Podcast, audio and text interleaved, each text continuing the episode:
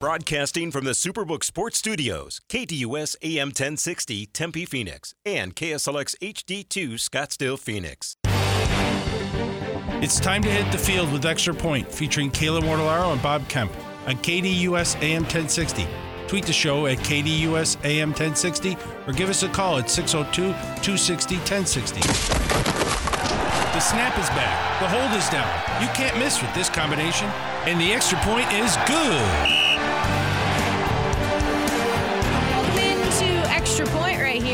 KDUS AM 1060, and as always, online at KDUS1060.com as well as with the KDUS 1060 app powered by Superbook Sports.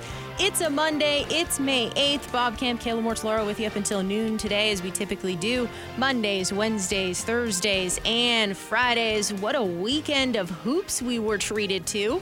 We'll certainly get into all of that. Uh, Phoenix Suns NBA playoffs and what's coming up tonight as well. But let's first set the scene with today's poll questions. And let's start with the KDUS1060.com poll question. Are you surprised the Suns won games three and four versus the Nuggets? Right now, the masses are out in front with yes at 63% and no is trailing at 37% of the vote. Certainly, the betting public was surprised. That game went down to a pick 'em yesterday. In fact, there were a couple offshore places that I'm aware of that the uh, Nuggets were actually favored at game time.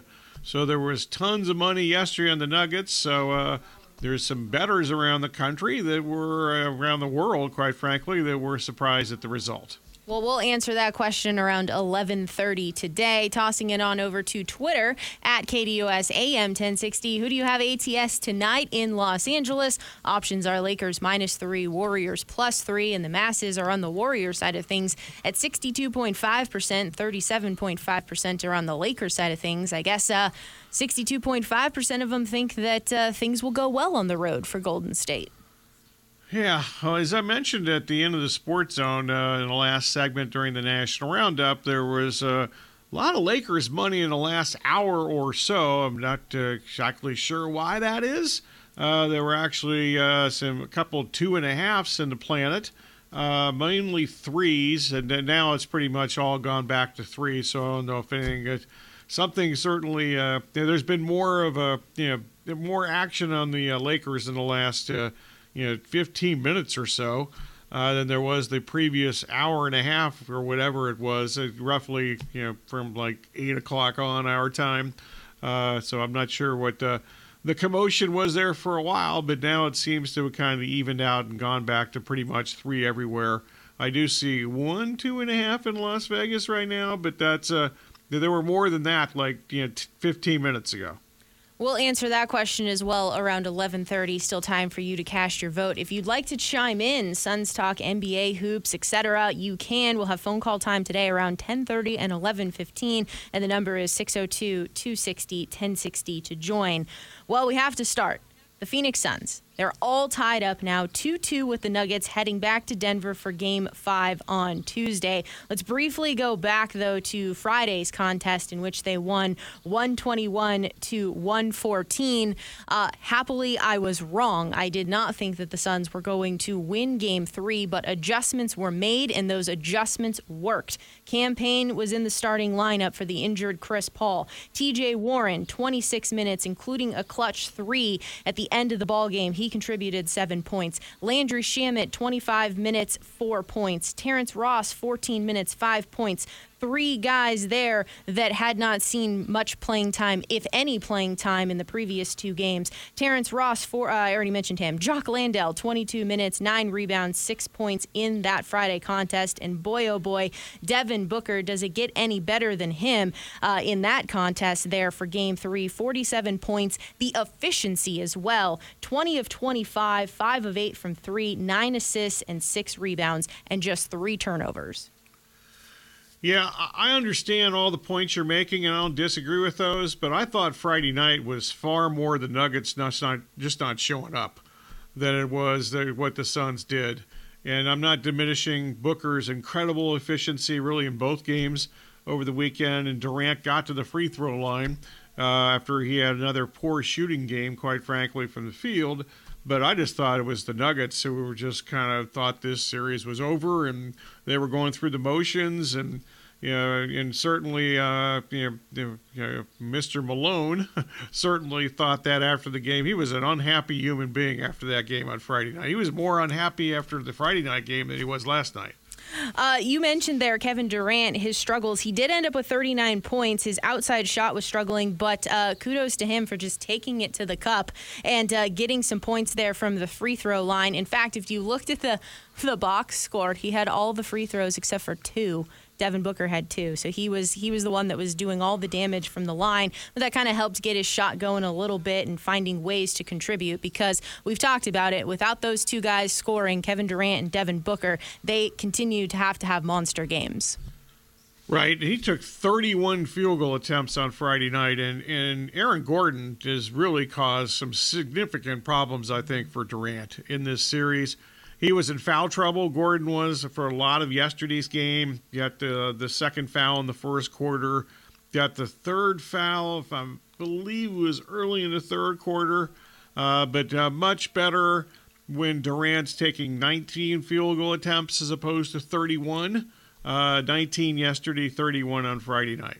Uh, so we move into yesterday's contest with the Suns winning 129 to 124. Devin Booker continues to be the man here 36 points, 14 of 18, 3 of 4 from 3, and 12 assists.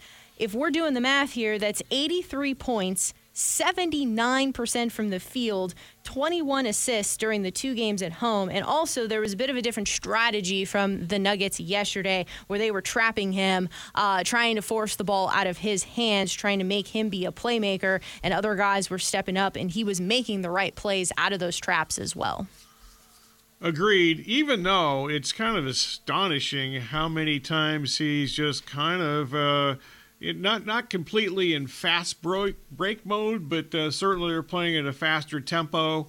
And it's another thing that multiple Nuggets pointed out after last night's game, not just Malone, but a couple of players, including Murray, is that he's just walking into three pointers in transition. Uh, and he's gotten a whole lot on that. Not just three pointers, but you know, basically three pointers and taking it to the paint and getting to the rim some too. And uh, I would assume that is something that is going to change before tomorrow night, but I actually assume that would change before last night after similar things happened on Friday night. You mentioned their Booker and fast break. Well, one, they're playing with a faster tempo, but two, uh, the broadcast mentioned it last night that Phoenix was last in the league in the NBA in fast break points during the regular season, and now they're leading the playoffs in fast break points. So obviously trying to push the pace, uh, and that has been a key and maybe a key adjustment that the Suns have made from games one and two to coming home here with three and four. I think part of it is that. I think the other part is they're playing two teams that also they play two teams in the postseason that also prefer you know not not necessarily also but definitely prefer up tempo. So I think that that's definitely mattered. It's not like the Suns' defense is being clamping down the Nuggets and forcing more misses because they're not.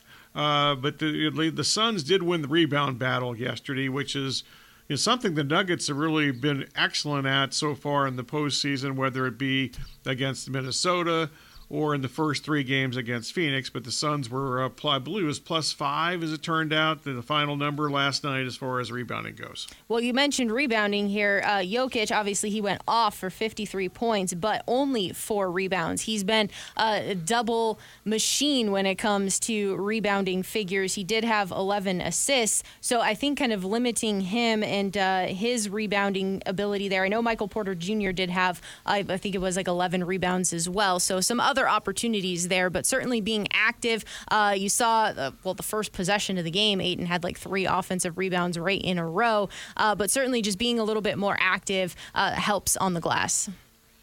True. The, as far as the, uh, the, Denver rebounding and the Jokic rebounding, there were there's far few misses also, uh, especially in that game yesterday, especially in that third quarter of the game yesterday, where the two teams almost never missed. Uh, so uh, think that has something to do with it. I mean, there's you know there's been a you know, lower you know lower the, the volume for missed shots in this series, especially in these last two games in Phoenix, have been you know really low.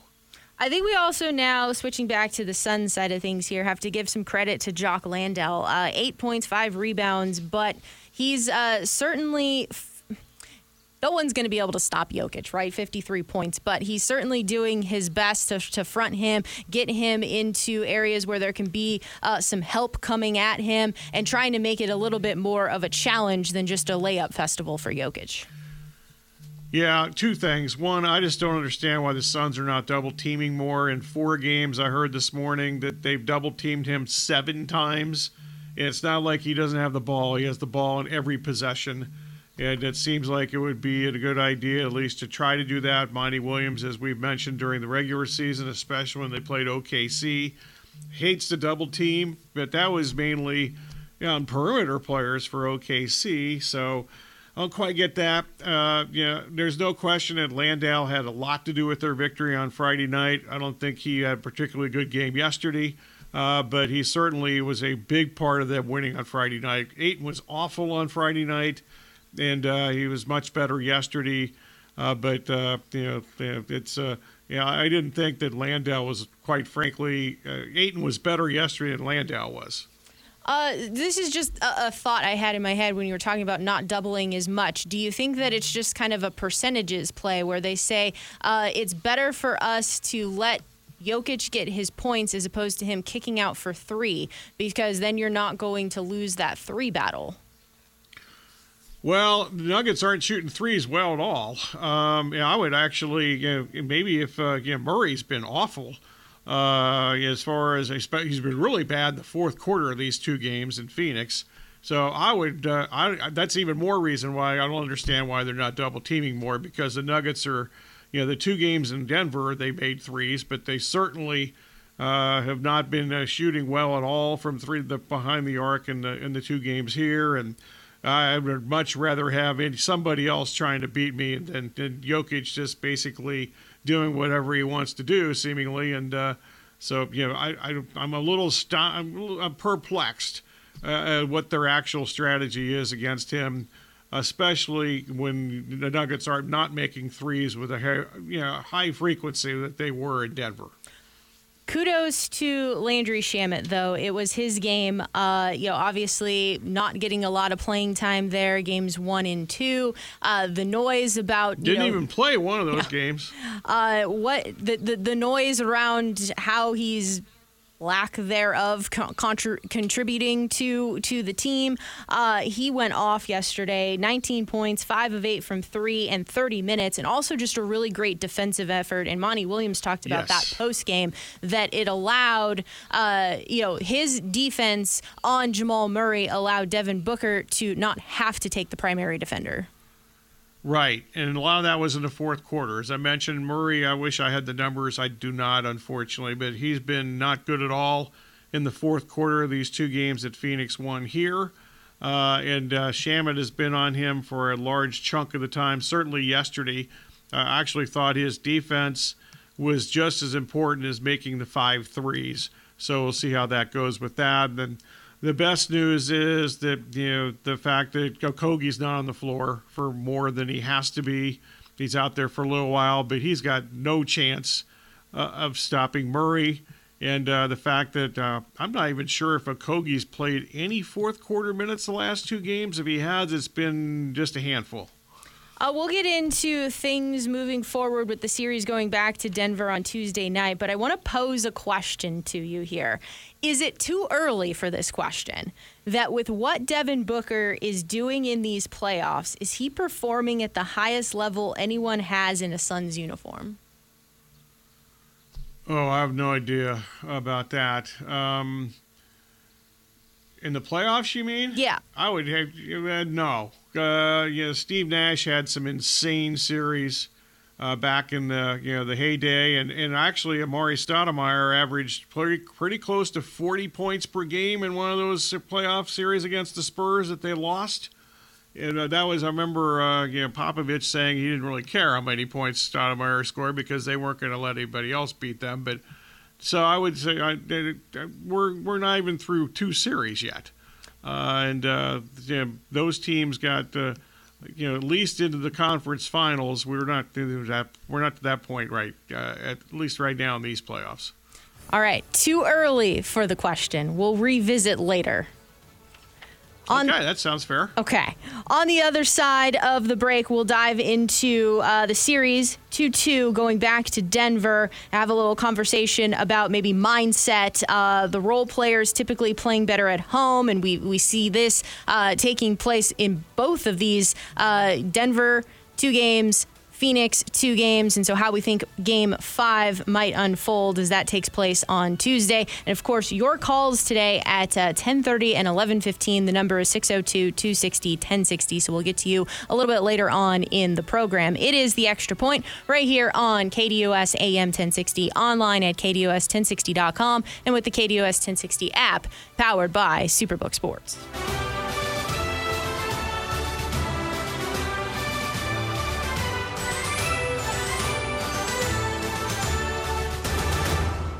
We'll do what's best for the team and we'll do what's best for you. The Rich Eisen Show coming to you weekdays from 3 to 5 p.m. here on KDUS AM 1060 and KDUS1060.com.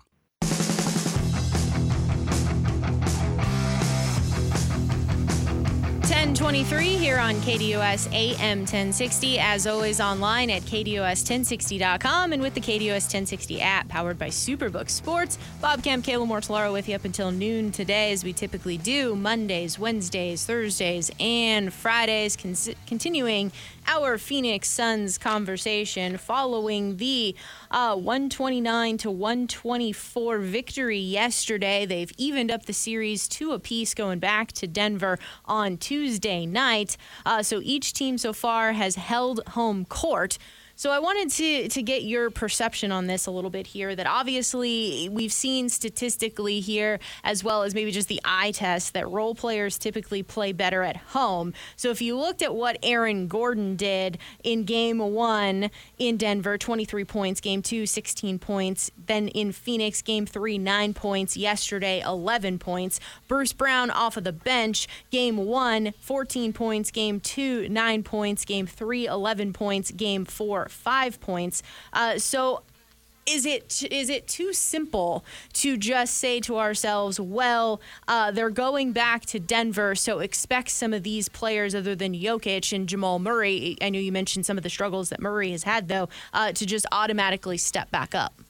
And therefore, the Suns role players who we saw step up here in Phoenix to kind of go back to what we saw games one and two. Is that an oversimplification? Yeah, a little bit, but I think uh, you maybe kind of break these guys down individually. Aaron Gordon had foul problems. I mean, yeah, he had a huge role in Durant's issues uh, from the field, and the you know certainly in uh, you know really since the first quarter. If you take out the first, he had 15 points in the first quarter of Game One. He had 14 for the rest of that game. He had the he had 12 to 31 on Friday night. And then on uh, you know Sunday, you know, Gordon got his second foul very early in that game. Got another foul that put him in back on the bench, and he missed a, he missed a lot of time. So Gordon has been a nuisance uh, at best, at worst, depending on your viewpoint, uh, towards uh, Durant as uh, at the defensive end, and he's a really good defensive player against pretty much everybody. But he even has some success, at least in this series against Durant. So I think there's a little separate thing there. As far as the other guys you mentioned, yeah, I think a lot of that is home and away, home and away, except for Brown, who has had some playoff success even when he played with Durant in Brooklyn. Uh, so I would expect him to be, you know, a, a consistent player home and away, but he hasn't been so far in this series.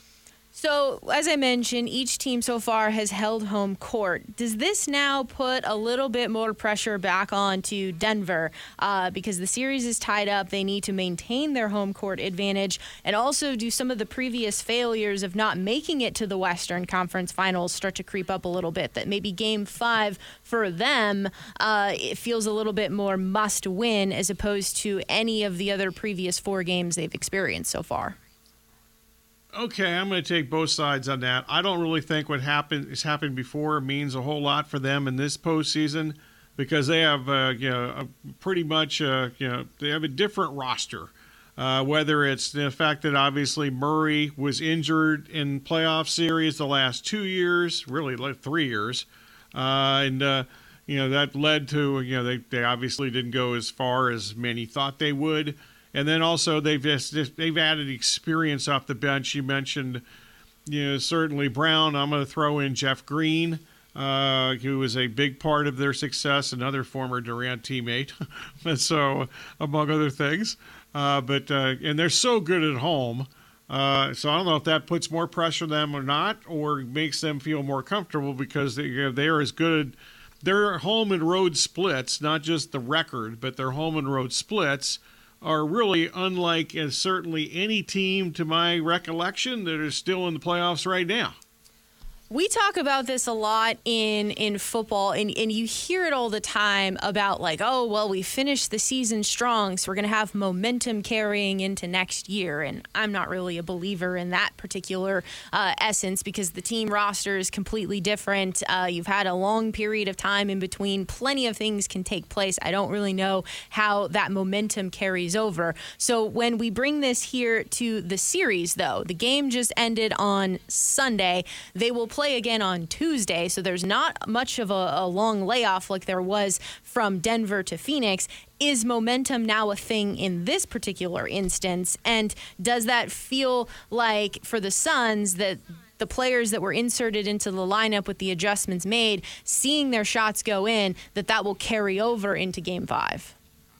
I've never been a believer in that. Uh, whether it be with the you know the excellent analogy you made about uh, football and I'll throw in baseball too.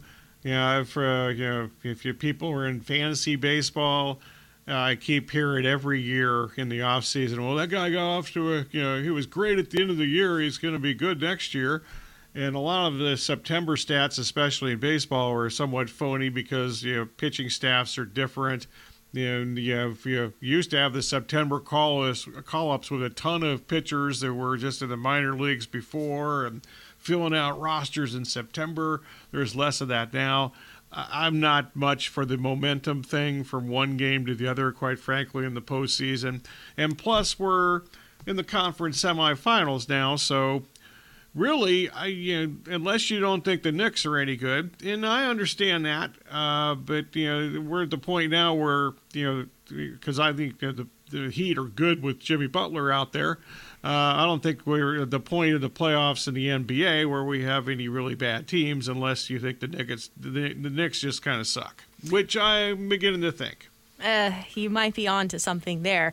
Uh, I think this was you. I, am pretty sure it was you. We were talking about how uh, that when you do make adjustments within a series, that those adjustments kind of come earlier on in the series as opposed to right. later on in the series. So at this yep. point now, game five, pretty much everyone has made their uh, adjustments here, and now it just comes down to knocking down shots. Obviously, some of the things that the Suns had to make were out of necessity with Chris Paul's injury injury and trying to get some more offense. Uh, now, for the Nuggets, though, they got to figure out how to try to slow down Devin Booker.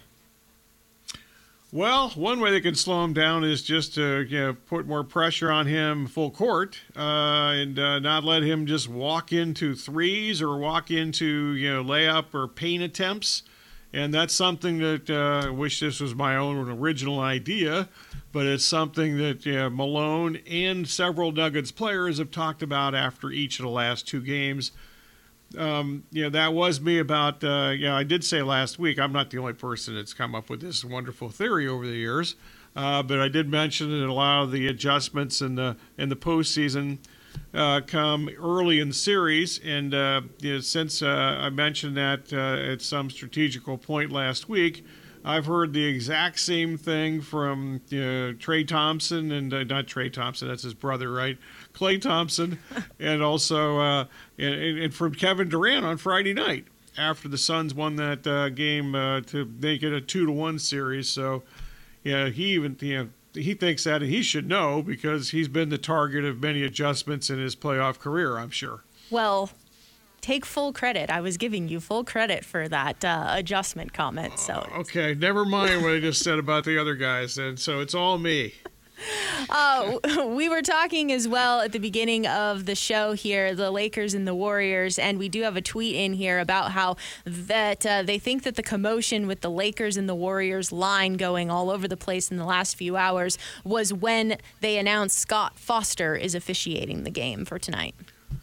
Well, Was Chris Paul in this game too? I mean, it's always a Scott Foster thing. I mean, he refereed. I forgot which game it was. I think it was the Heat game on Saturday. Uh, and uh, did he make a big difference in that game? So if the, if he made a big difference in games, he wouldn't continue to be calling these NBA playoff games every year. I swear he he just flies around the country and he it's like it, it's obviously not there's games off but you're like oh my god it's another Scott Foster game oh it's another one he's everywhere um, it's like these college basketball officials that literally are doing like five six games a week um, you know, in different conferences it's crazy 602 260 1060. That's the number if you'd like to join the program. We'll take your calls now, get to you on the other side of the break, and it will also dive into more of the NBA playoffs. There was a wild finish to the 76ers and the Celtics contest yesterday. We'll dive into that and a little bit more as well from the world of the NBA playoffs. But if you'd like to interrupt, Call us now, 602 260 1060, and we'll talk to you on the other side of the break. It is the extra point right here on KDUS AM 1060.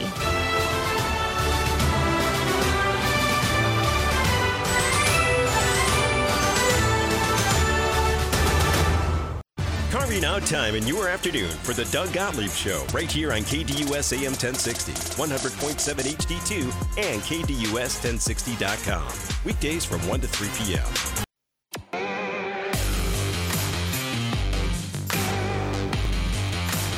Welcome back to Extra Point. It's Monday. It's May 8th. Bob Kemp, Kayla Mortellaro with you up until noon today, as we typically do Mondays, Wednesdays, Thursdays, and Fridays. Let's also talk about the overtime game yesterday in the Eastern Conference. You have the 76ers beating the Celtics 116 to 115. This series is all tied up at two apiece. Uh, James Harden, once again, he's the hero. The game winning three, along with 42 points on 16 of 23 and 6 of 9 from three. I've been scratching my head, so maybe you have some sort of understanding or theory behind all of this. So we have the amazing game one that the 76ers steal from the Celtics without Joel Embiid. Then you have massive shooting struggles for James Harden in game two, which honestly, that was a little bit expected. We've seen some inconsistency from him in the last couple of years. But game three, he seemed like lost with the basketball. There'd be times he'd be like driving in the lane and like wouldn't want to finish and kind of panicked and like was throwing it all over the place. And you're like, this is bizarre. And then game four comes out and is otherworldly and leads him to a victory. Yeah, a lot of this has to do with just, uh, you know, quite frankly, Doc Rivers out coaching Joe Mazzulla. And in fact, I uh, just minutes ago uh, during the break, I was listening to Kendrick Perkins, former Celtic, not exactly uh, you know, complimenting Mazzulla on his coaching in this series. And it's amazing to me how many times, you know, you know, the Sixers and Doc Rivers get exactly the matchup that they want. I mean, basically, you know, game three, Harden just sucked. Uh, so you know, he had he had open shots in that game and missed them and made some bad plays. You mentioned uh, the ball handling was poor, but it, it how many times are you going to run a high screen and roll and get you know? God bless him, Al Horford is a really he actually did an excellent job of defending Embiid yesterday. But how many times is he going to be, you know, you freed up and have to actually try to guard Harden? In the games that he's gone off, it's been a ridiculous amount of times that that's occurred. Also, last night, uh, yesterday afternoon, I guess, at the end of uh, the overtime period, the last possession that Philadelphia had. What the heck are the what are the Celtics doing defensively in that series? And uh, uh, you, you, you basically you you just basically allow Harden to you know, get an open shot at that point. I have no idea what they're doing. Plus, they walked the ball up. They still have, they still have two timeouts remaining. By the way, the Celtics in that game they lost yesterday when they didn't get a shot off in the final possession. Uh, they walked the ball up the floor. Don't call a timeout, which I'm okay with, but you got to show some urgency. They could get at least two possessions in the uh, last 20 seconds of that game if they at least show some urgency and uh, you know show you know it was like you know like they didn't know the scores. They played like it was tied, and they weren't behind. I just think that this has been a horrendous coaching job by the Celtics, not just in this series for Mazzulla, but in the last series against Atlanta. That series should have never gone as long as it did either. The Celtics have more good players than any team in the league, but you wouldn't know it if you watched them play these two playoff these two playoff series today. I thought I had read something this weekend that uh, the Celtics players were kind of saying that Joe Mazzulla just lets them do their thing, that there's not really a whole lot of called offensive sets. And so maybe did that kind of rear its head that there wasn't an offensive set to be called, that he, he was just going with, I'm trusting you to make a play here at the end of the game. But 100%, when they're just walking it up, I'm like, they're taking way too much time. And, and obviously it was too much time, even though Marcus Smart hit the shot. My biggest problems with them in the postseason, as far as coaching, is what the hell are they doing at the defensive end of the floor? They keep getting matchups that they don't want, uh, and I don't know how many, how long is this going to last. It happened in the uh, previous series against the Hawks.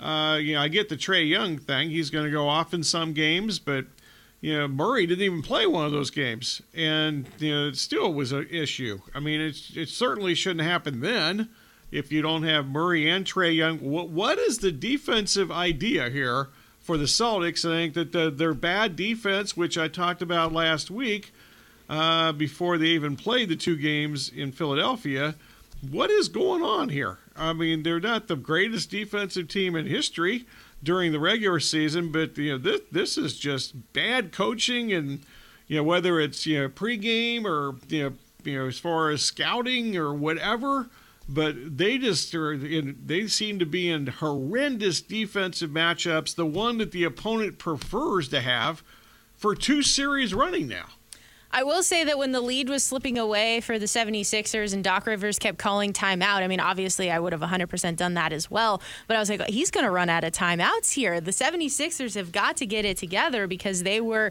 you know, obviously uh, had such a commanding lead and were letting the Celtics uh, inch their way back into this game. But then uh, some Celtics breakdowns at the end, and obviously the 76ers went on to win. Also, some struggles for Jayson Tatum uh, scoring the basketball in the first half of the game. He did end up with 24 points, 9 of 20, 1 of 6 from 3, 18 rebounds, though. Jaylen Brown, 10 of 16, 3 of 8 from 3, and 23 points. So that series is all tied up at two apiece. When we come to today's action, we have the Knicks and the Heat. The Knicks plus four and a half, the Heat minus four and a half, 4:30 p.m. The Heat do lead the series 2-1. And you could make the argument that the Heat should be leading this series 3 0, I think. But game three was won 105 to 86. Jimmy Butler returned from the ankle injury, 28 points. Uh, can New York get a game in with Miami? Uh, the Knicks they have not been good from behind the arc, hitting a playoff low 27.8% from three. Yeah, I don't think they can win a game that Jimmy Butler plays. Uh, it's basically the way the series gone. They're, it's 2 0 when he's played, and the Knicks won the game that he didn't, and they barely won that game. They had to rally in the fourth quarter and get some astonishing plays from, you know, you know maybe not astonishing, but pivotal plays and down the stretch plays from Hart and Brunson in that uh, game two at MSG, or they would have lost that game too. They're, yeah, I just don't think that they're good. Quite frankly, I know they had a ridiculous stretch towards the end of the regular season, but I think if you look at the majority of the regular season, they were a pretty average team, and they've been average in the postseason so far. One thing to monitor for the Heat, potentially losing another body. Uh, Caleb Martin is listed as questionable with a back contusion. Obviously, he's had to step in and play some meaningful minutes, but for the Heat, uh, can't keep losing more players.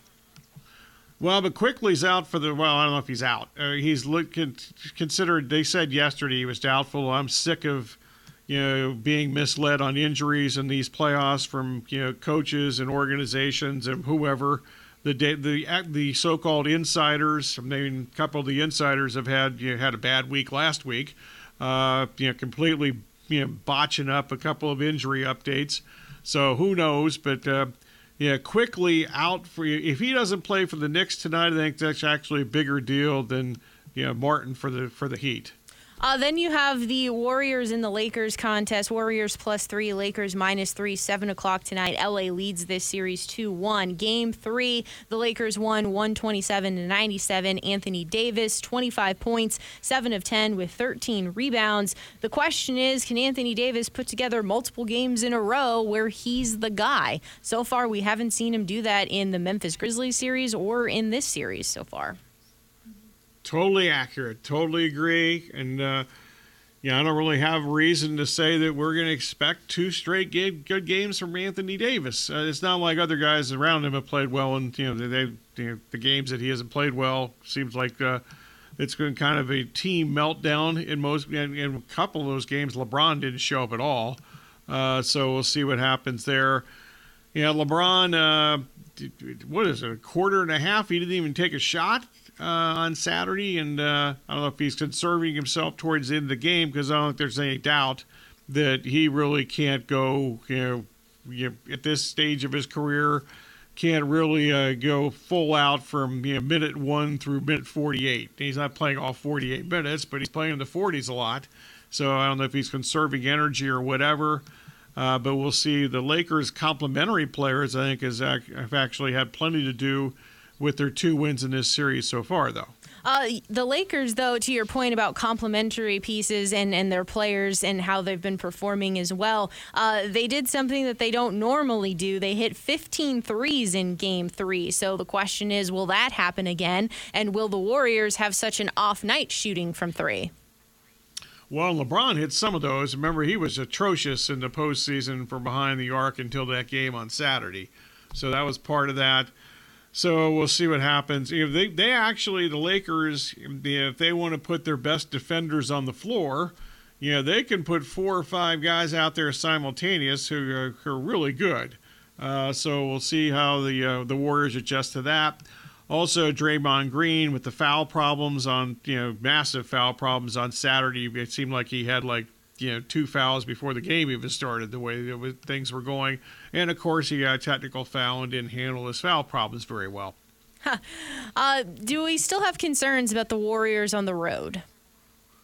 I don't. I mean they won games five and seven in sacramento so you know i, I think we're i'm done with that. I mean if they lose tonight i'm sure somebody will throw that back at me which is fine and fair but uh, you know, they won you know, the last two games at Sacramento, and you know that's a far tougher environment than playing in Los Angeles in front of all the beautiful people.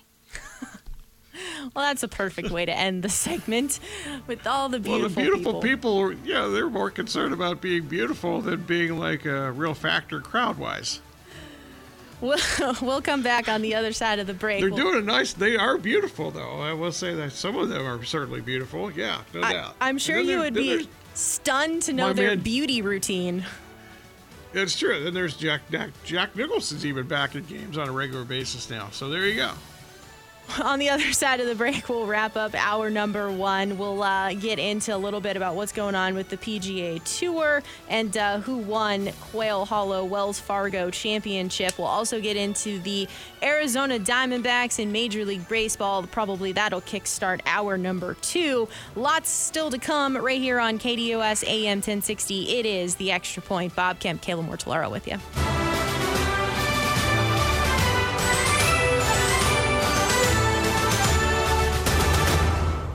Listener rewards for you with the KDUS 1060 app. Download today to hear all of the national and local shows you love. That's the KDUS 1060 app.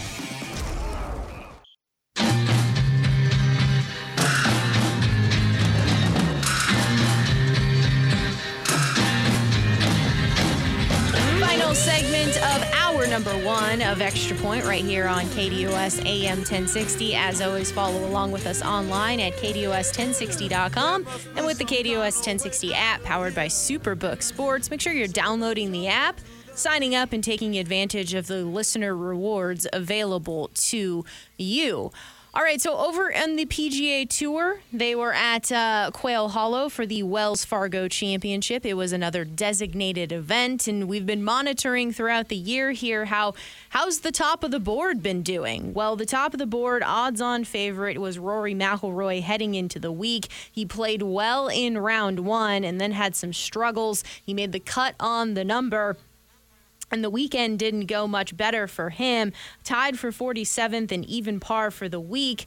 Uh, this is certainly maybe concerning when you're looking into things in a couple of weeks' time because the PGA Championship from Oak Hill is in two weeks. So if you're trying to pick some guys uh, that are heading into that event in form, you have some question marks about Rory because you had uh, what happened at Augusta, then you had him withdrawing from the RBC, taking some time off, and then coming out here, and especially on a course that he plays really well and has a great track record of, you're kind of just wondering where's the game? Was this more of a tune up? Uh, where is he kind of at mentally here? So, question marks ahead for Rory in two weeks' time for Oak Hill uh, in the Rochester area. But the champion, Wyndham Clark, 19 under par, a final round of three under par to win by four. And uh, I know I've mentioned Wyndham Clark, Bob, because you thought he was like somehow related to the hotels. yeah, yeah. Well, I didn't know. I think I was being a little sarcastic. I mean, there, yes, yes, you were. I, have heard of the Wyndham hotels. Yes, uh, and I've heard. Yeah, I, I'm sure there's somebody I know a couple people named Clark. Yeah, first and last names, right? Very true on that front as well. Uh, okay. Double names there, Wyndham Clark. So he goes go. on to win, though, and he's just been knocking on the door. He hasn't been able to do it at this particular type of event, the designated event. But if you look back at some of his his uh, trends coming into this week, he finished fifth at the Valspar. He finished sixth at Corales. He finished tied for 29th at the RP, RBC Heritage. Then in that team event at the Zurich, he finished third in the Mexico Open T24. So kudos to Wyndham Clark for getting this victory.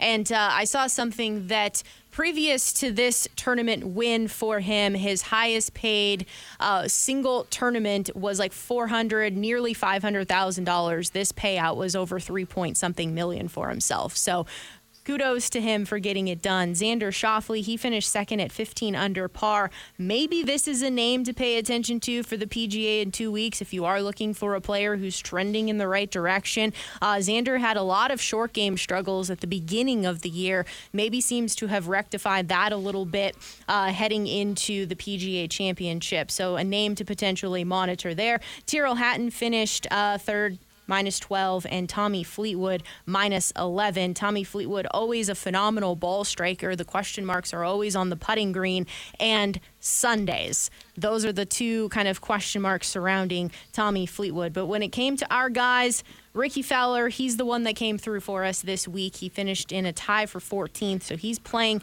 much better golf this year.